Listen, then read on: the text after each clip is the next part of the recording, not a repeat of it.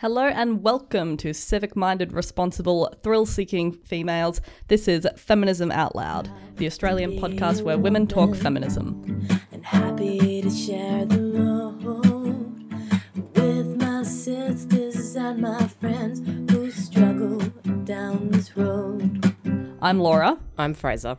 I'm Rachel, and Talia unfortunately couldn't join us today, but she'll be back next month. We would like to acknowledge that Feminism Out Loud is produced on the land of the Noongar and Muwinina people. We wish to acknowledge the elders past, present, and emerging. This land was never ceded. It always was and always will be Aboriginal land. We'd just like to say a big thanks to everyone who's liked our Facebook page and shared our posts and everything, and to everyone for their really kind words because the response to this has been so much bigger and so much more positive than we ever could have anticipated. And yeah, we'd just like to say a big thank you. So, welcome to our second episode. Uh, today, we're going to be talking about uh, women in public space. So, we're going to have a bit of a discussion about what we mean when we say public space and why it's so important. Then, we're going to talk about how women are and have been excluded. Um, and then, we're going to have a bit of a look at some of the campaigns uh, that women have run around the world to fight some of that exclusion and get women into the public sphere. So I guess the first thing to start off with is a bit of a discussion about what we mean when we say public space. Mm. And I, for me, I guess there's sort of um, this distinction in um, society and the way we live our lives between the private sphere, so the home and sort of the family and where people are uh, removed from contact with larger society, and then the public sphere, which is everything from uh, you know the streets, the cities, uh, but also things like the workplace and education. So um, it's a very important thing for people to have access to, uh, and very important that um, for women's participation in society that we're able to fully access all of those public areas. I think that, yeah, when we say public space, people most often think the street, and which I don't think is bad, like in terms of discussion and things like that, mainly because like the workplace and education have like their own issues and their own concerns that are very, very specific to that place. So I guess if you're seeing public spaces and overarching everything outside the home, it is, of course, a massive sphere of women's lives and opportunities for things to happen or for things to go well. Yeah. I think, you know, as feminists, we do spend a lot of time talking about the private sphere, which is 100, like, obviously makes sense. That's where a great, great deal of misogyny plays out. But I think to have that misogyny play out in the private sphere, it is also has to have a another component of forcing women back into that sphere or maintaining like the fact that we stay in that sphere where that violence can be done to us. So I think that you know analyzing the way that the public sphere is designed to keep women out of it and in the in the private sphere is you know an important thing for feminists to do. Yeah, and I think not only does does women's exclusion from public space mean that they end up, uh, you know, at home um, and not participating, it also means that it's harder for women to connect with each other and it's harder for women to organise because they are kept quite separate. Uh, And one of the important things about public life is the ability for uh, people, uh, and in an activist sense, um, to be able to organise and to uh, yeah, sort of have that impact on society and that input um, and that public participation. Mm, I think that point about isolation is really, really a key point of basically scaring women away from public space is that it does stop us from being able to forge those connections and those relationships and also the those sort of shared understandings in a space where we might be away from them because obviously that's also another factor in parts of the world or also throughout history of whether women whether they feel safe going into the public sphere but also if they are able to do so by themselves um, without a male with them like yeah that ability to Yeah. just exist with other women in the public sphere is really really important for maintaining male supremacy because it keeps us separate Yeah, I think it also offers you know Yeah. a whole host of like really material benefits to women being able to move through the public sphere comfortably, like employment, mm. which allows less being tied to terrible, terrible men, and you know, basically the capacity to exist outside of men, which is really important for safety, for leaving abusive relationships, blah blah blah, all that sort of stuff. Like requires that capacity to function socially without an attached man. It's yeah. Yeah. It's like what else? Yeah, so I guess it's sort of What else is there for women if we can't go outside? Yeah, we've only got that private sphere, which is shit a lot of the time. yeah, so I guess it's sort of I think it comes down the importance for women comes down to two things. First of all, it's the personal, so it's women as individuals being able to live fully realized lives uh, by having that uh, that presence in public and the ability to function autonomously and independently. Uh, and secondly, for women as a group, the ability to meet one another, to organise, um, and to to function as a as a political force and as a social force. We need to be able to have that public interaction. So yeah, it's, it's sort of important on both of those two levels. Yeah. How are you supposed to protest if you can't go on the street? Yeah, which sort of leads us to kind of, you know, the, the various ways that women have been excluded from the public sphere and why we're sort of talking about this in the first place. There's been a lot of things that have kept and do continue to keep women out of public life and out of the public sphere. One of the main ways that women are excluded from public space, and this is a very general thread that runs through this whole discussion, is the, the threat of violence. So not only uh, the assaults and violence that women do face in public, but that constant threat and the effect that that has on how we live our lives and where we go and when. Yeah, no, I think it's important, yeah, to acknowledge that male violence exists not only like as you know it, it functions as a tool of patriarchy, not in like only in the sense of an individual man doing violence to an individual woman, right? Or like even that violence itself, right? Like that exists as basically a form of terror that keeps women in line, basically, and it does function to keep women out of the public sphere, right? Because one of the most compelling reasons to not go somewhere is you're afraid you're going to get like killed or raped or bashed or whatever for going there. And I think that's a really like blatant example that we we as women just sort of accept in our lives that if we go outside, you know, we might get attacked. If we walk alone at night, you know, we might get attacked. And I think that's yeah, Hmm, hmm. one of those things that we yeah, just and we for can granted. see this. We can see this in how women alter their routines. So women are less likely to go out at night. They're less likely to go out alone. Uh, when we do go out at night, like we're all sort of we look around us everywhere we go. You know, we're we're much more vigilant, I think, than um, than is necessarily recognised or given credit.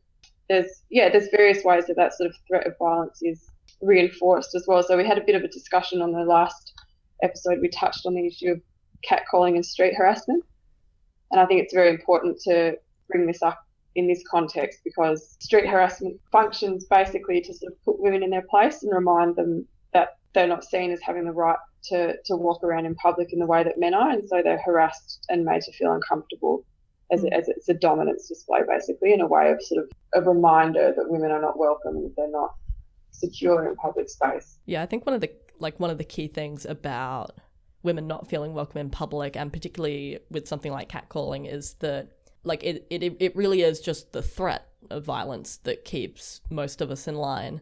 Like we know that while there's a lot of kind of what I guess you'd understand as lower level acts that happen in public spaces, like being raped, for example, is something that doesn't happen very commonly by strangers that's something that is much more confined to the private sphere because it's generally with people that you know. But when you consider the amount of women that are just kind of touched without their consent in passing or really briefly or even in a way that people can make seem accidental, or women who have men expose themselves in public when there's not a huge amount of other people around, like they're generally lower level acts that people can pass off a lot more commonly or that they can just kind of ignore because it's not as important but it's those sort of things that a function by themselves because they are distressing enough regardless of what men like to think of those sorts of things it's still just tying in to the fact that it's just an overwhelming threat regardless of how many of us actually experience extreme violence or would actually be beaten up or something like that in public. It's just the threat that keeps us in line. Yeah. Yeah, I think it's interesting what you said there as well about how we sort of we can brush these things off and they're not seen as maybe as serious as they should be.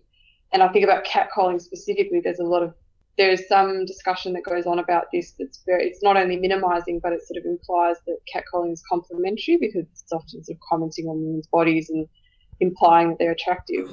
And there was actually um Malcolm Roberts was interviewed by Patricia Karvelas on Drive a couple of weeks ago. He's a One Nation senator, and he made the comment that um, in in reference to wolf whistling that some girls think that that is wonderful. You know, they smile, and I think there is sort of sometimes this perception that it is somehow complimentary or that women should be glad that you know they're they're getting the attention and or that some women like it.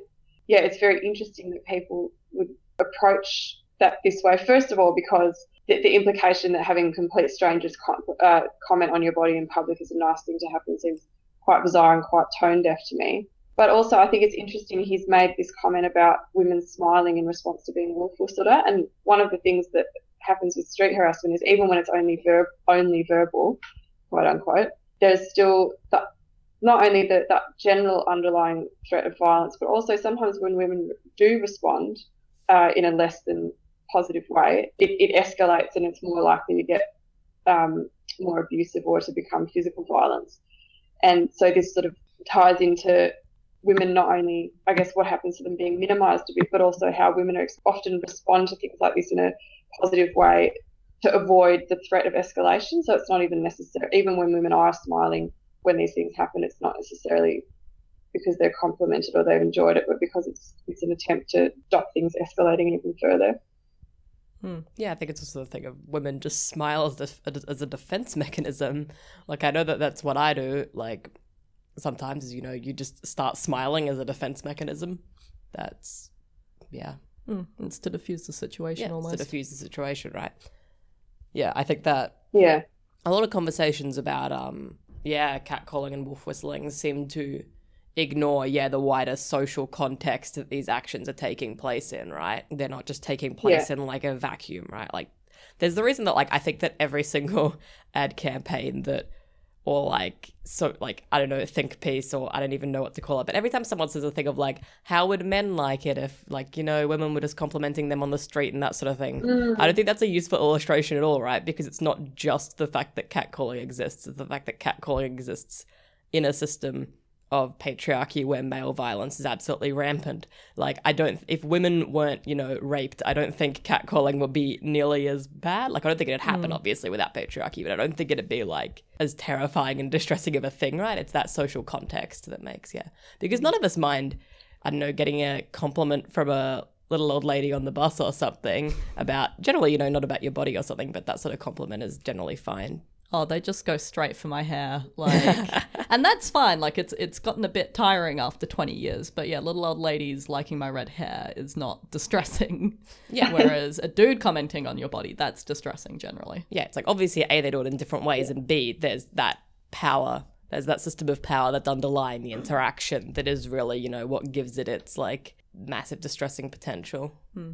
I find I do find it interesting whenever like this like the discussion around how women as a monolith uh, feel about catcalling because I don't think that Malcolm Roberts is completely wrong to say that some women like catcalling. Like having, mm.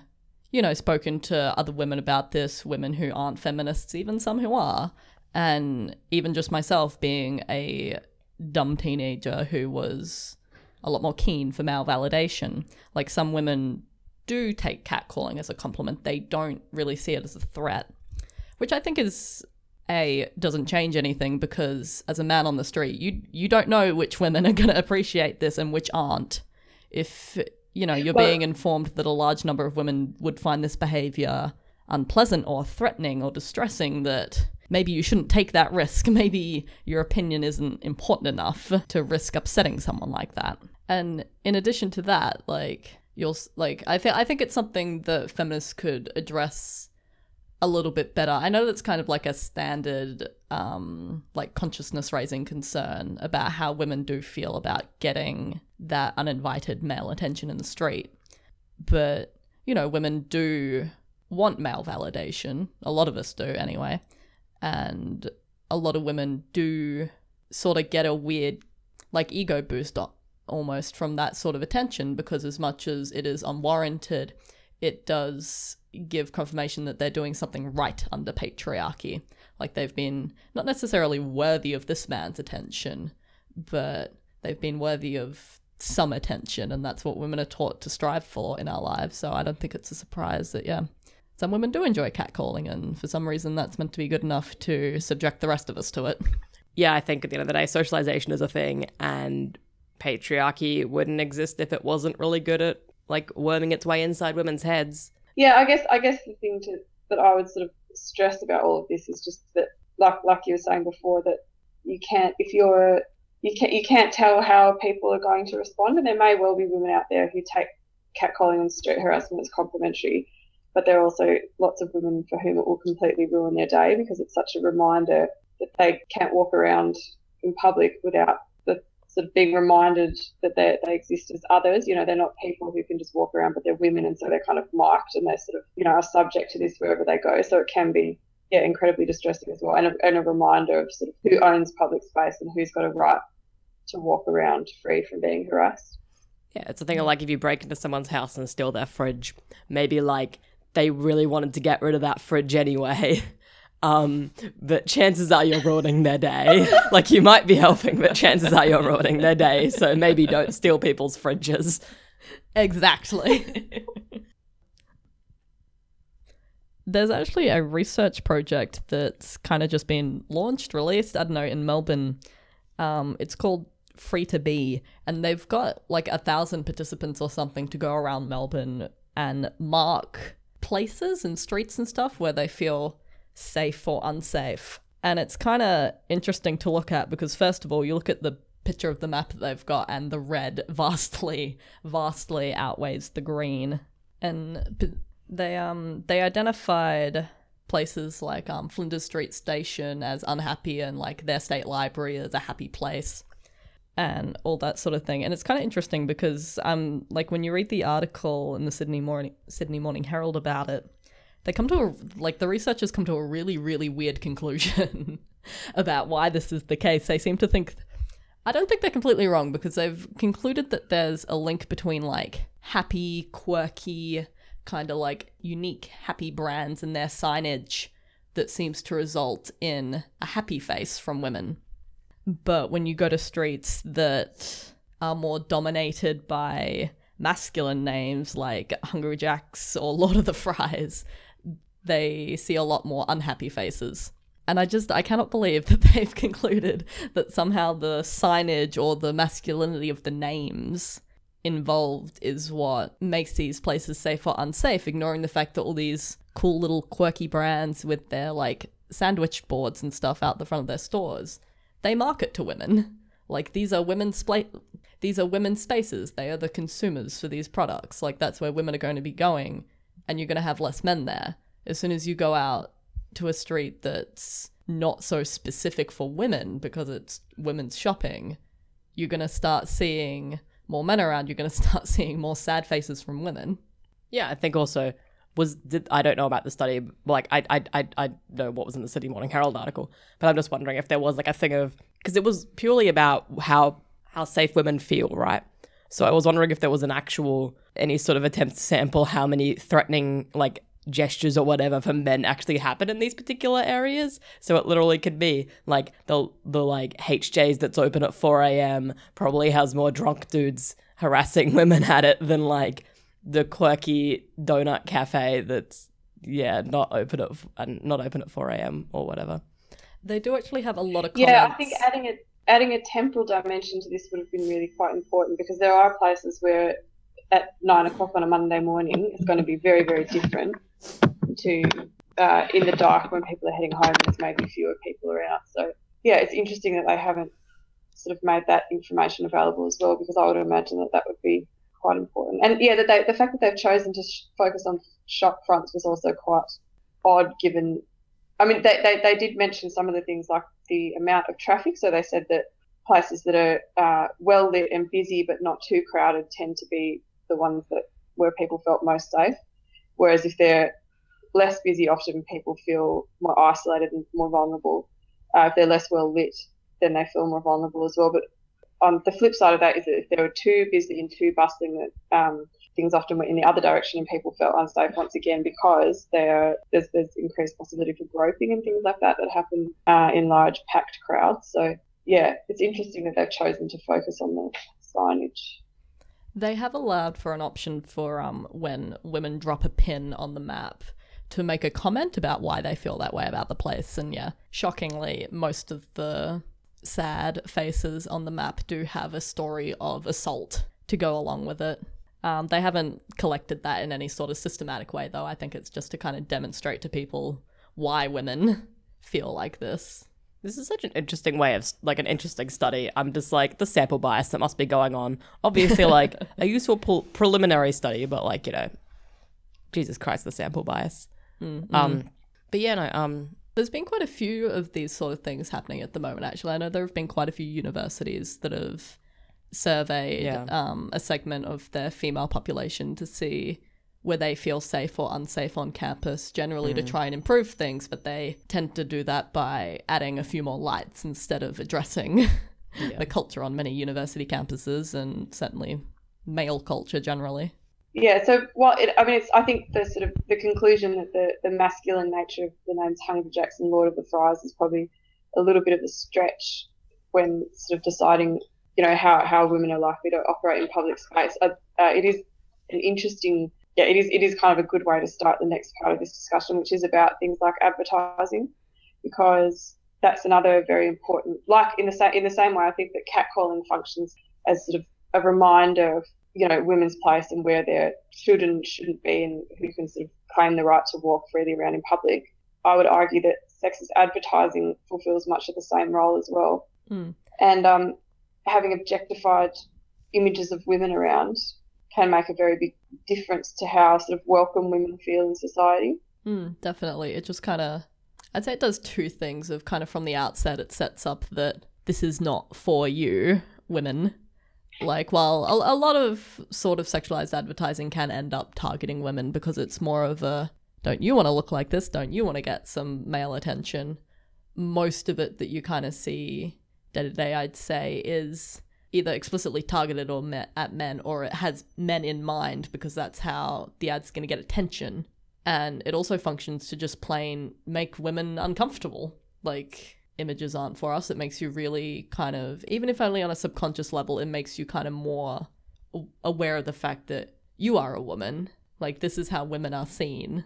Yeah. Yeah, I think you know there's two two purposes of objectifying advertising and both of them end up making women uncomfortable because you know it's targeting men with basically you know sex sells and all of that sort of stuff. And then there is like like look at these like things you look at these things these women you can acquire if you drink our beer or whatever. And then there's also like more insidious less overt like you know advertising like sexualized advertising that targets women right? So like objectified like images of women selling lingerie and stuff. Like obviously women are the ones who are going to be buying that product but that advertising has to make women feel uncomfortable because the idea is basically like you know you need to buy our product to be sufficiently sexual to be like sufficiently attractive to men. You are not good enough if you don't buy our product right? Like it's capitalism yay yeah. It, the I- images of women under capitalism are always going to serve to basically like you know turn women into consumers and the best way to get people to consume something is to make them feel unhappy without it. Mm, mm. It also, yeah, does a great job of teaching women to view ourselves in this way, and that that is what we should be aspiring to. And it basically just leads to self objectification. You do generally see a divide in the advertising for men and women. Like men's is generally a bit more upfront. They're not hiding why they've got boobs in their ad. Everyone knows why.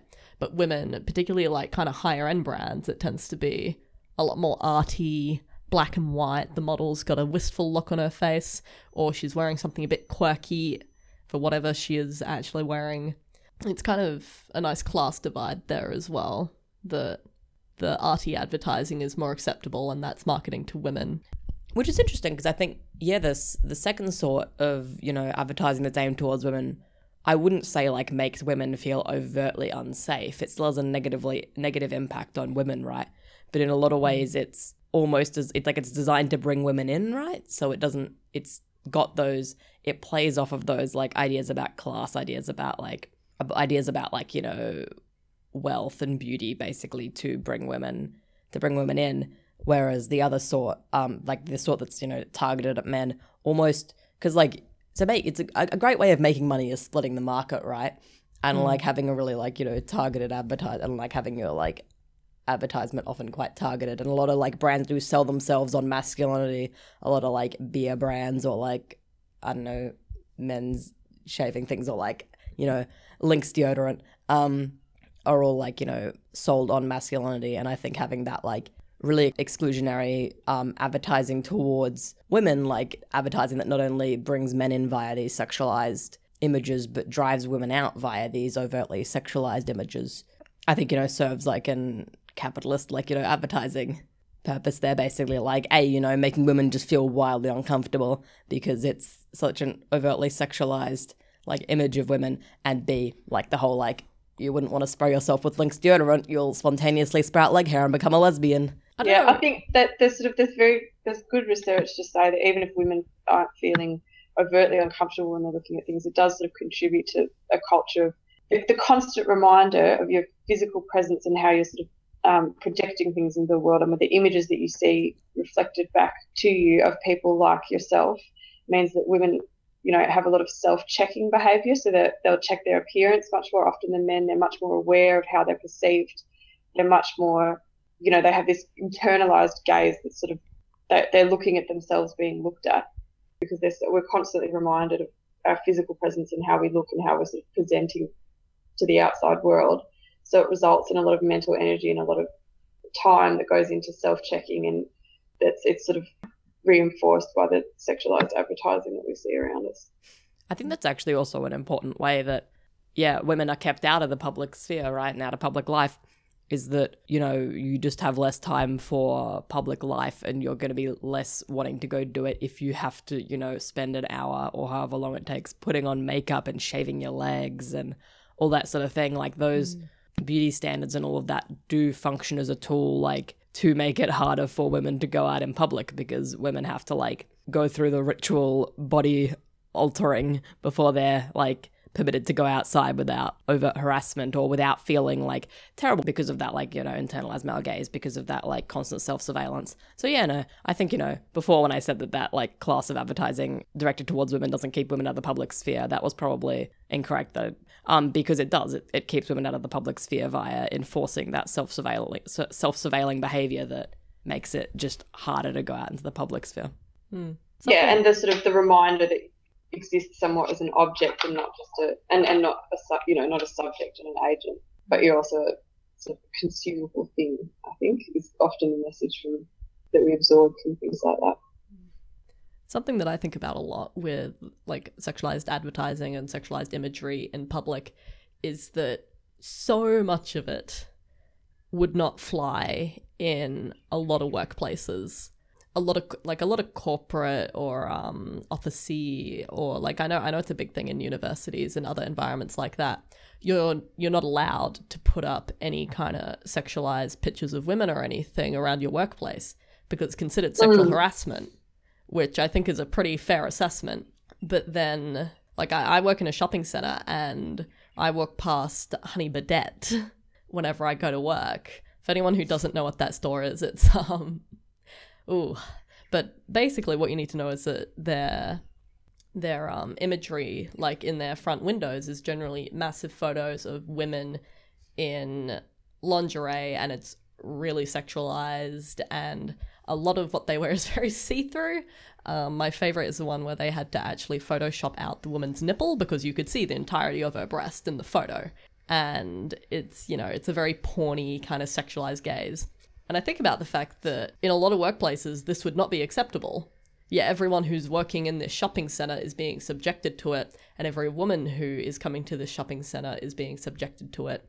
And like that's one of the ones that's directed at women as part of that self objectification. Yeah, and I think it's important to stress here that the issue is not the nudity per se. Mm. And this is an important distinction between, I guess, um, a sort of more conservative analysis and a feminist analysis. It's not the issue is not the, the nudity; it's the way that women are presented and the, the sexualization. And it's very, you know, images are very powerful, and they there's there's a lot of messages that can be sent with things like that, and the way women are posed, and the way they're made up, and the way they're the, the body types that are displayed and the way that mm. you know all and the expressions on the women's faces and all of these things kind of combine to make to make it very clear the messages that are being sent by these images and it's yeah. so it's not the nudity that's the issue it's the presentation of women sort of as, as objects for consumption. I think also a really important part of that is you know it goes beyond the picture itself. Like part of the context that this advertising happens in is that messages about women they're not just communicated by what is included in these images and advertisements and everything they're very much also communicated by what is excluded. You're way less likely to see a picture of a black woman like you do these really highly sexualized images of white women partly because black women are not desirable in the same way under patriarchy they're like as women subject to racial oppression, they're not held up in the same way that white women are. Also, if you put a black woman in that sort of highly sexualized pose, you're much less likely to get away with it, like partly because people are just not going to find it as titillating to men, basically, but they're also going to see it as more sexual than the exact same in- image of a white woman because of how black women are treated under patriarchy and white supremacy.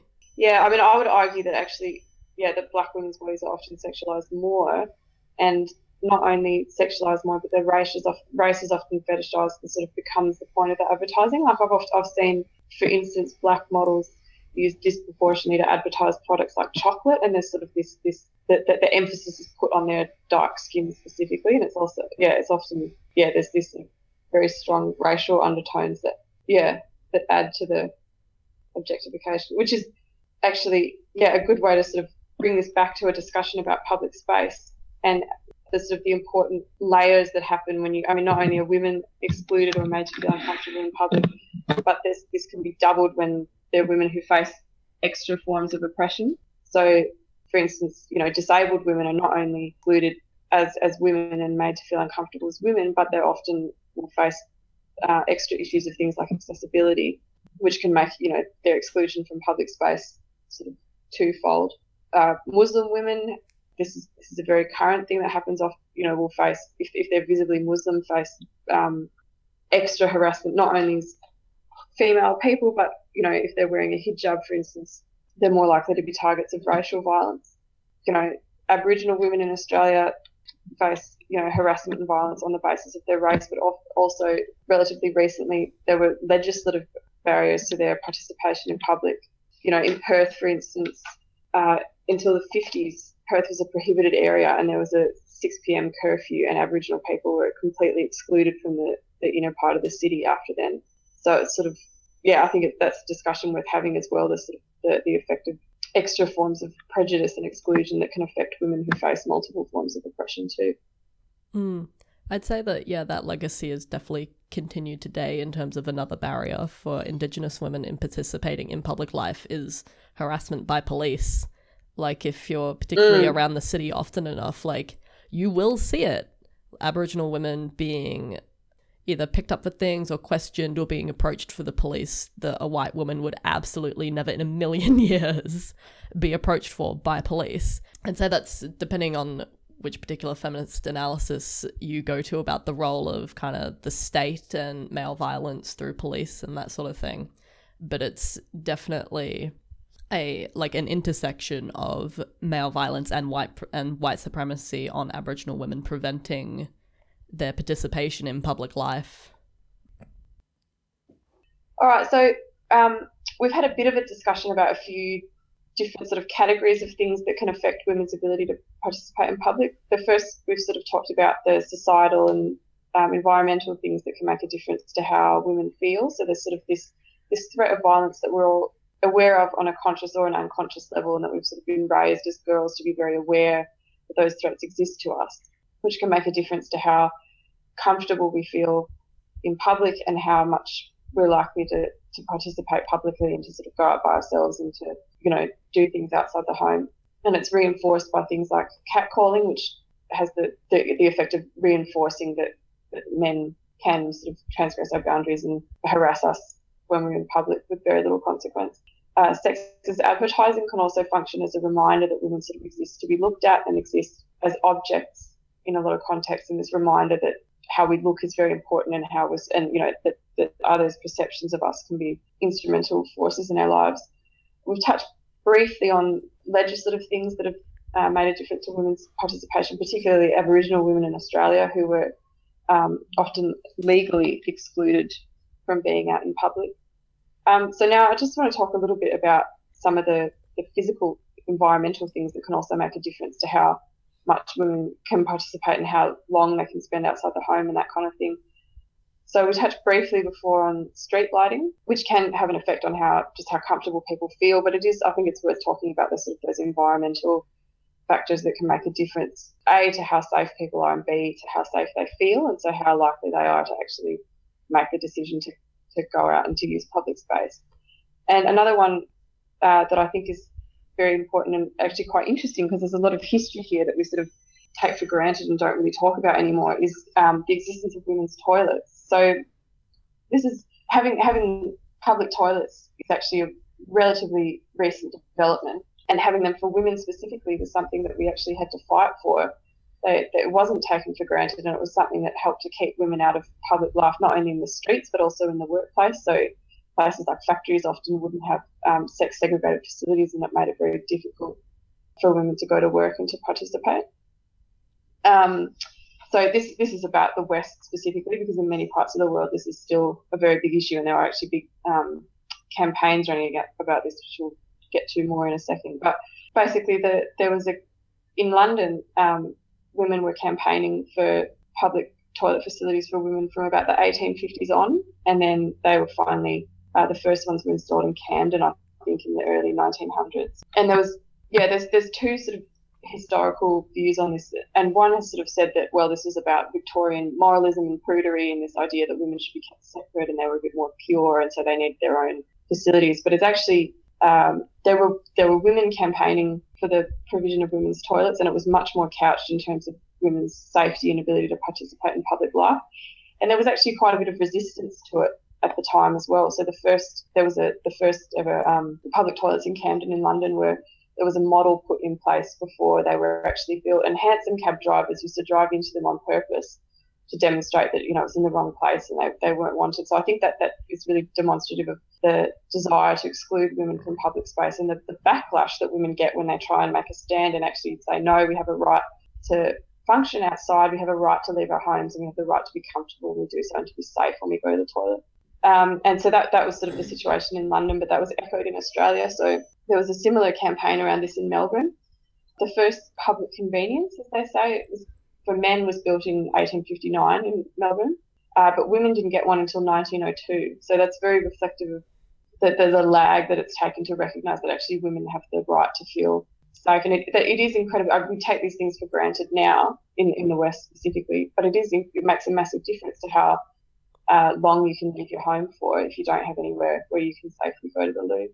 And so that's sort of a that's that's something that we take for granted now. It's, it's a legal requirement in public buildings that you have to have uh, facilities for both sexes. But in some parts of the world, it's still a very big issue. In India, particularly, there's campaigns like the Right to Pee campaign that are running to get uh, public facilities for women because there's very real health consequences for this. Uh, not only in the, the violence that women face quite regularly when they when they use public facilities that aren't sex segregated, but also um, things like high rates of UTIs when women don't go to the toilet for hours and hours and hours and hold it in because they haven't got anywhere safe to go. So, yeah, I think talking about those those physical provisions for women's safety is also a very important discussion to have around women's ability to participate in public life. Hmm. It kind of shows how much of I guess, women's history around participation in the public sphere we're kind of ignorant of, given that until, you know, doing a bit of research about this for the podcast, I'd never heard of the fact that women had to fight for public toilets. You know, you mm, you kind of mm. always hear the um like the Victorian explanation for why men's and women's toilets are sex segregated.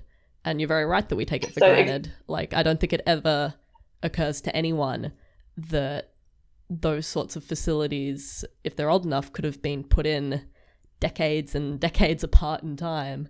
Like, women's participation in public space is still a like relatively new thing in the west and is something that women are still fighting for in other parts of the world it's something that yeah we really do take for granted and i think that means that we don't see the ways in which it is still under threat here and the ways in which we are completely ignorant of the situation of women in other countries. Yeah, no, I think that we um, 100% yeah take for granted things like women's public toilets and also just yeah our capacity to participate in the public space and that yeah taking it for granted makes it really easy to ignore threats to it and like current barriers that women have to it because it seems like preposterous to us that we wouldn't that like women would not be allowed to like enter the public sphere that we would not be able to like go to the shops or something like that. And i think it also plays into the fact that we tend to look at barriers to women's participation particularly in regard to the public sphere.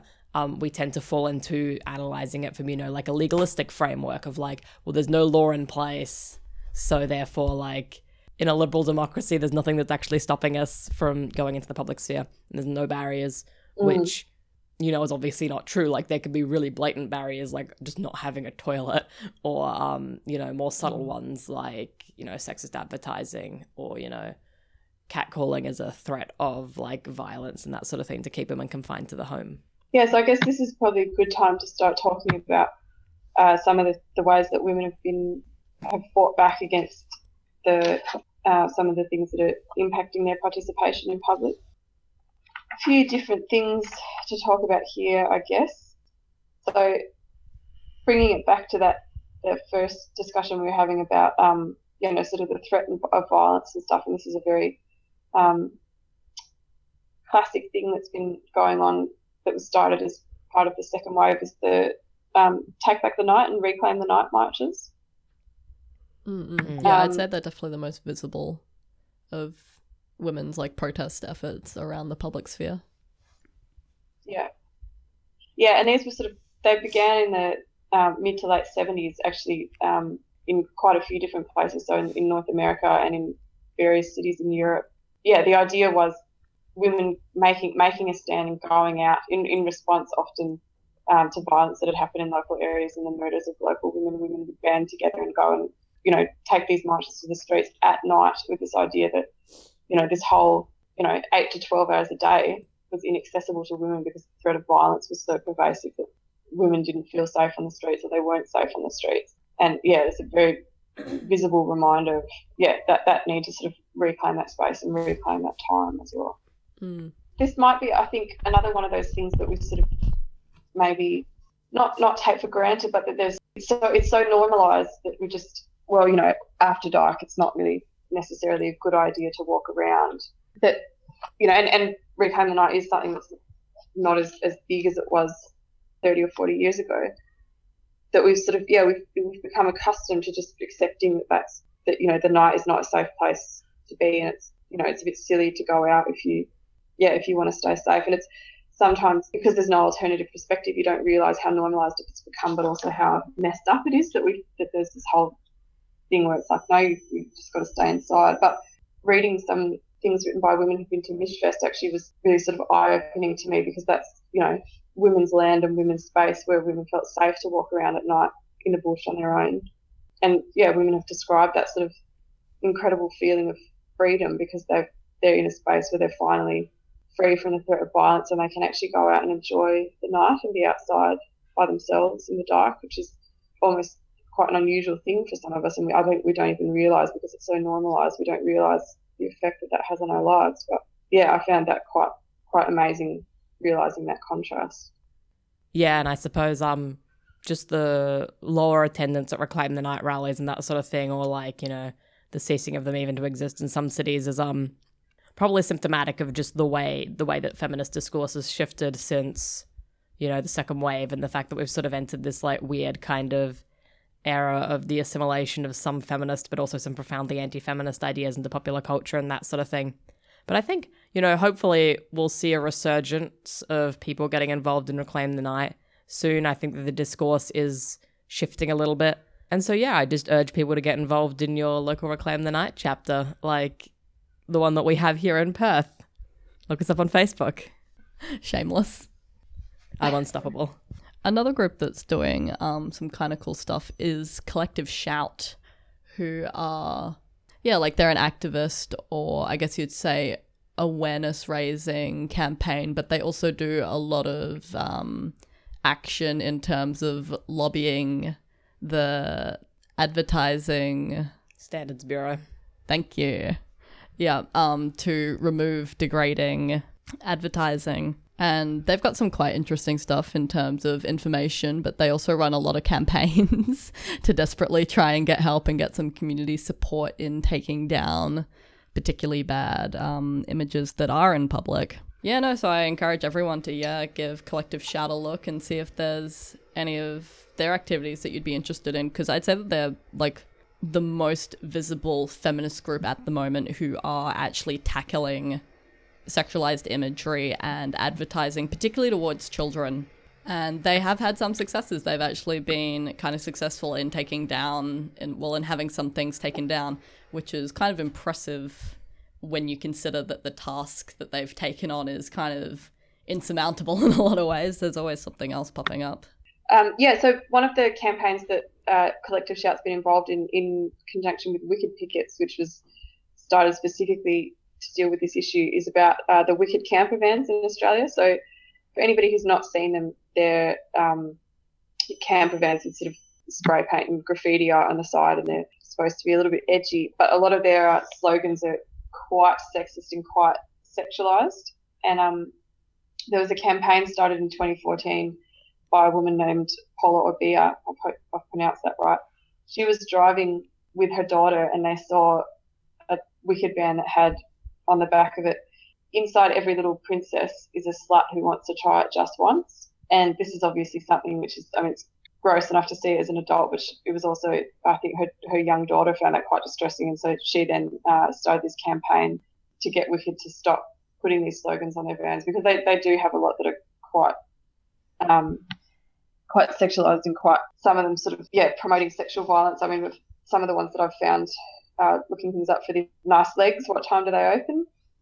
Um, I can already see the gaffer tape on your mouth, and it is better to beg forgiveness than ask permission, which is an old saying, but is also in a sexual context uh, quite rapey, I think. So yeah, that was sort of a campaign run around Australia, and there's actually that has been a bit successful in the sense that we've actually ended up with the, the company was very very resistant to changing this. They're, they're framing it as a free speech issue and saying that they've got every right to write what they want on their vans, but people have disagreed with that, and there's actually been legislative change now. So earlier this year, at about February, I think, Queensland introduced legislation saying that if uh, people complain to the advertise, the, the issue is that the Advertising Standards Bureau is relatively toothless when it comes to things like this. They can people can send in complaints and they can forward them onto the businesses and ask them to comply, but there's very little uh, that they can do in the way of enforcement. So this legislation has been introduced that now, uh, if it's deemed, if things are deemed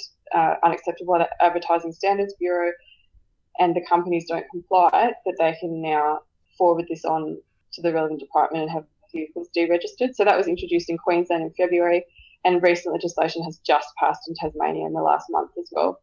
Uh, so that's actually been quite a successful campaign.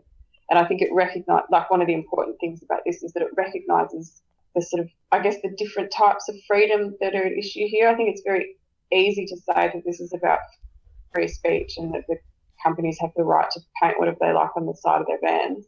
But as we were saying earlier in the episode, this is I would argue that this is very much also about who has the right to public space and who has you know and that to live free of the reminder that men are viewing them in a sexual way. And I think that women have the right to walk through public space without those constant reminders and without that those sort of yeah, basically large scale dominance displays is what I think things like the wicked vans come down to. So yeah, it's great that there's actually been a, a response to this which might stop them putting yeah, sexist and degrading things on there. Yeah. It's worth also noting that, like, well, you know, these vans don't belong to like individuals. They are like rented out by a company. They're like rental vans. They are like a method of gaining profit, and that is, you know, by definition, advertisement. What they have on the side of their vans, right? Yeah, yeah. This isn't. Yeah, like, I think know, that's yeah. that's a that's a really good point actually as well. That it's sort of it's not even even if you did want to have a debate about free speech, which I think is a conversation worth having, and I think you know things like where you draw the line about what's what's acceptable and just you know a bit naughty and what's you know not good enough really um, I think those are those are debates worth having. But yeah, I think it's very that that is a very important point. These aren't sort of individual people's statements that they've decided to point to paint on the side of their cars as you know freedom of expression. It's it's a commercial tactic used by a company and it's advertising, and so it should be sort of subject to these standards. Yeah, I find it really hard to find like a company, a particularly compelling free speech crusader at the end of the day.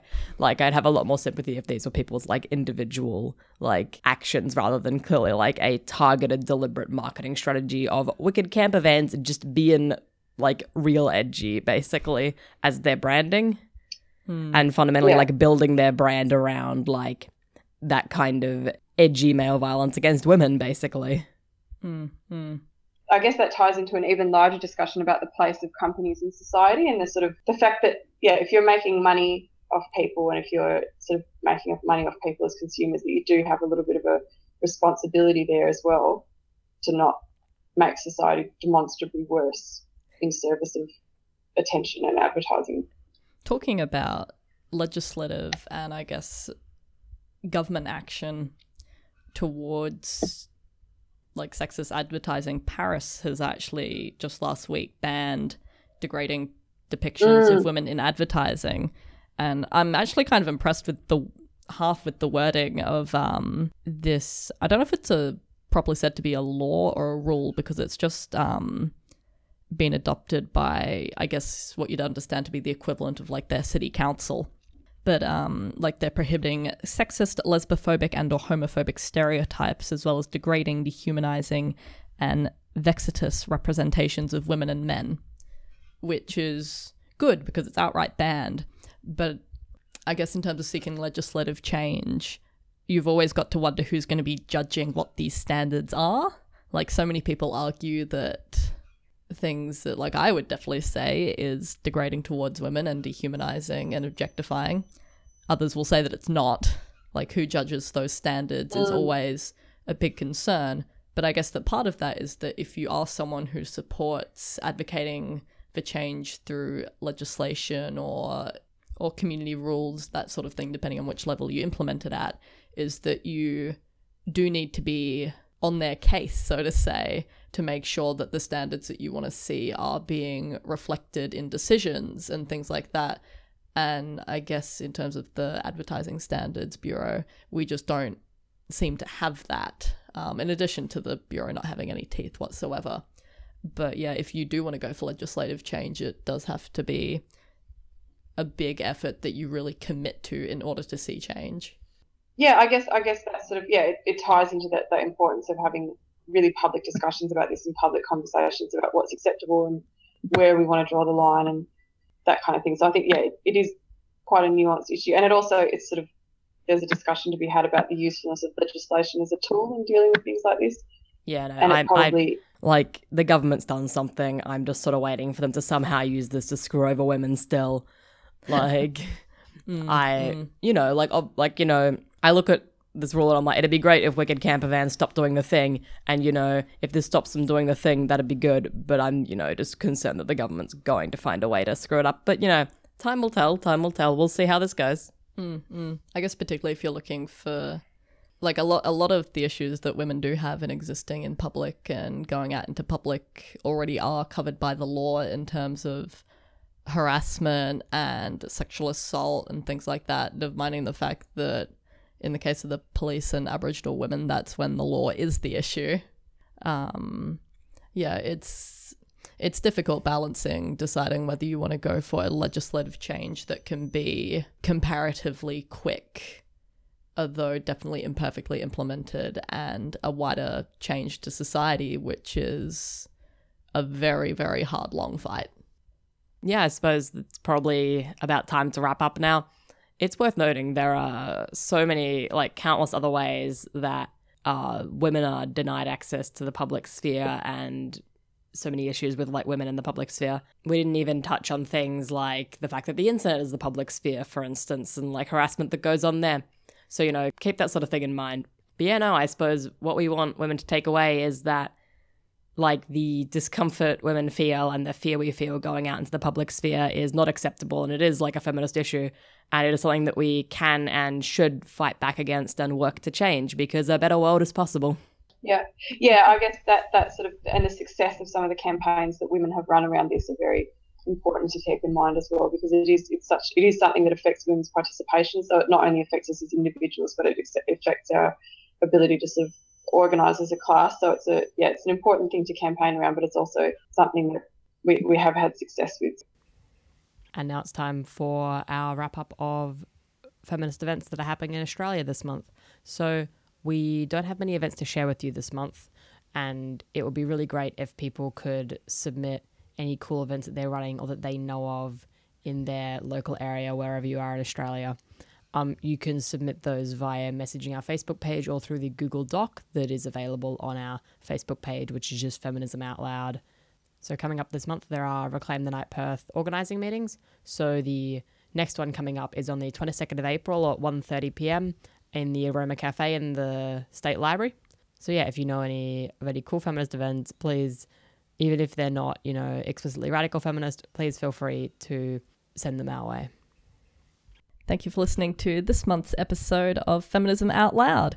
If you haven't already, you should like us on Facebook. We've also got a Twitter and Tumblr, and please subscribe to us on iTunes. We'll see you again when you tune in for next month's episode.